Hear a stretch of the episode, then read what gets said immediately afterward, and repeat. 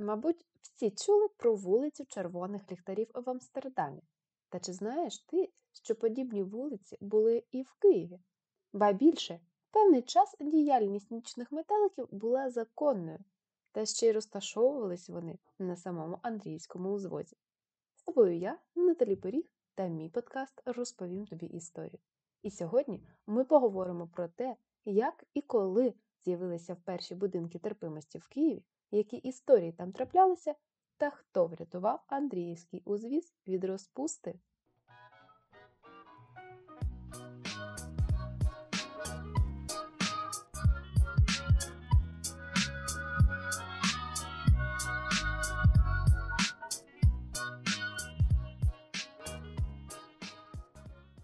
17 столітті Київ був тихим ремісничим містом. Литовські, а пізніше польські гарнізони, що розміщувалися в Києві, жили більш відокремлено. Вони не дуже любили з'їжджатися в місто, адже тут майже не було місць для розваг. Але все змінилося, коли в Києві з'явилися російські війська. Вони шокували місцевих своєю поведінкою та наявністю тимчасових дружин. Бували випадки, коли священники навіть відмовлялися відпускати гріхи таким офіцерам. Можновладці намагалися боротися з розпустою різними способами. Наприклад, Петро І казав, що Сифіліс головний ворог солдата, а Катерина II саджала за грати тих, хто відкривав борделі. Що ж стосується Києва, то, як писав відомий києвознавець Анатолій Макаров, скоріш за все, напівлегальні поселення блудниць з'явилися в 1780-х роках неподалік Печерської фортеці, а пізніше з'явилися так звані хрести в районі сьогоднішньої Московської вулиці. Місцеві дівчата намагалися притримуватися патріархальних поглядів. Деяких з них відкривали свої хати тільки до благодатної, тобто до другого вранішнього дзвона в лаврі. Ну, це було десь о пів на дванадцяту ночі. Ось що писав про це місце Микола Лісков.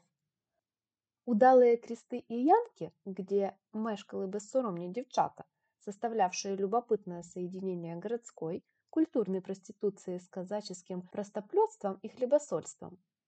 К этим дамам, носившие не европейские, а национальные малороссийские уборы или так называемое простое платье, добрые люди хаживали в гости со своей горилкой, с ковбасами, салом и рыбицей, а христовские девчатки – из всей этой принесенной провизии искусно готовили смачные снеди и проводили со своими посетителями часи удовольствий по-фамільному.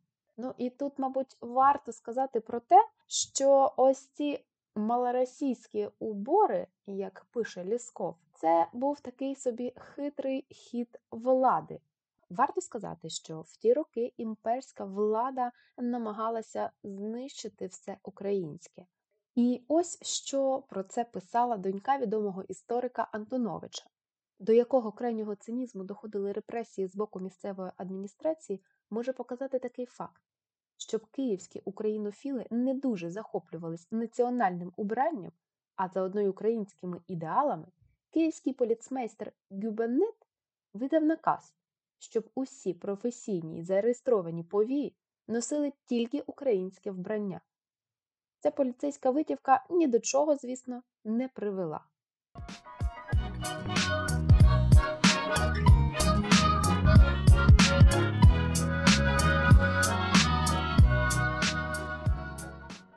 Кінці 1840-х років через розширення Печерської фортеці хрести було вирішено перенести на Андріївський узвіз, де борделі вже працювали абсолютно законно.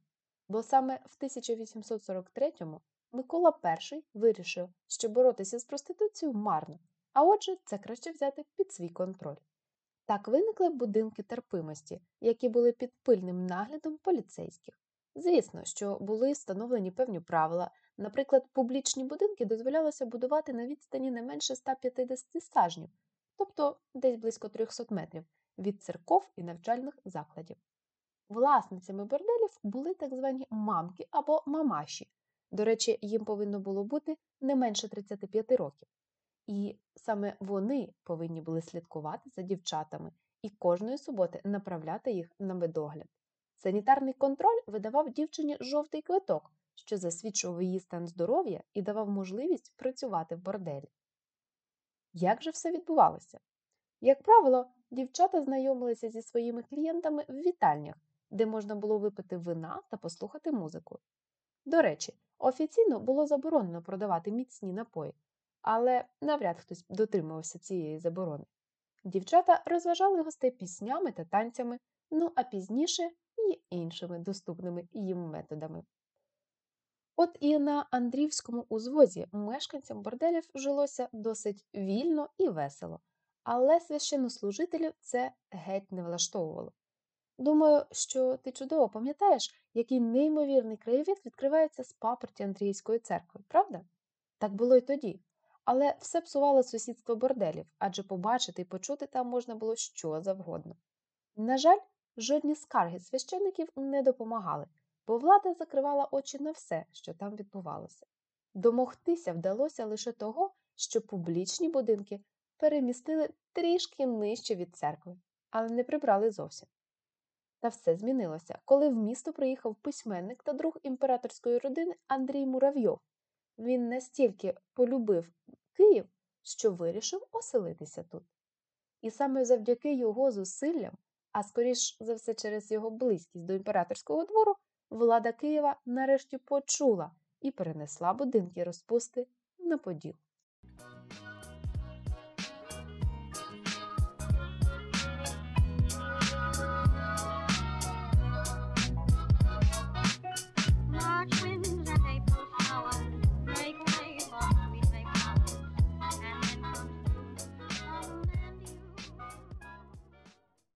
Ще одним відомим місцем розпусти була вулиця Ямська. Вона, до речі, існує й досі. Саме про неї писав колись відомий письменник Олександр Купрін.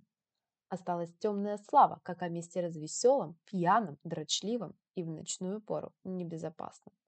Це місце було таким собі київським Лас-Вегасом, де подалі від поліції гучно грали в карти, танцювали з циганами та розважалися з дівчатами. Ямки користувалися дурною славою, і далеко не всі наважувалися сюди заїхати.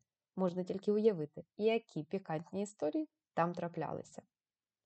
Одна з таких історій і передувала появи на Ямській вулиці борделів. Уяви, за вікном 22 травня 1885 року.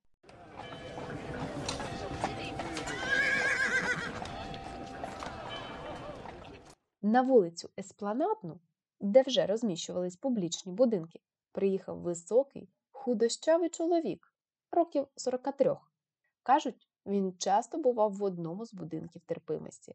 Через деякий час після його приїзду в Києві щинився неймовірний скандал. Справа в тому, що цей чоловік виявився цивільним губернатором Києва Сергієм Гудим Левковичем, і саме він помер прямо в ліжку однієї з нічних розпусниць. Звичайно, влада намагалася приховати цей ганебний факт, і в газетах написали, що губернатор умер після непродовжительної, но тяжелої болезні. Але чутки по місту вже розповсюдилися. Генерал-губернатор Дрентель, обурившись такою подією, наказав прибрати всі будинки розпусти, переселивши їх мешканців на околиці. Такою околицею якраз і стала вулиця Ямська. Ба більше, мешканці вулиці самі попросили генерал-губернатора про це, написавши йому листа. Так как вы будете в затруднении, куда перевести дома терпимости с эспланадной улицы, а по закону они должны быть на окраине города, то посему мы, жители Ямской улицы, заявляем, что наша улица вполне подходит под дома терпимости. Переселите их к нам, и наше благосостояние этим улучшится, потому что под такие дома квартиры идут дороже. Мы же теперь не имеем никаких доходов, а налоги и городские потребности уплачиваются нами наравне з жителями центральної частини Києва. І губернатор погодився. Після того вулиця і справді почала жити краще, веселіше та набула неабиякої слави.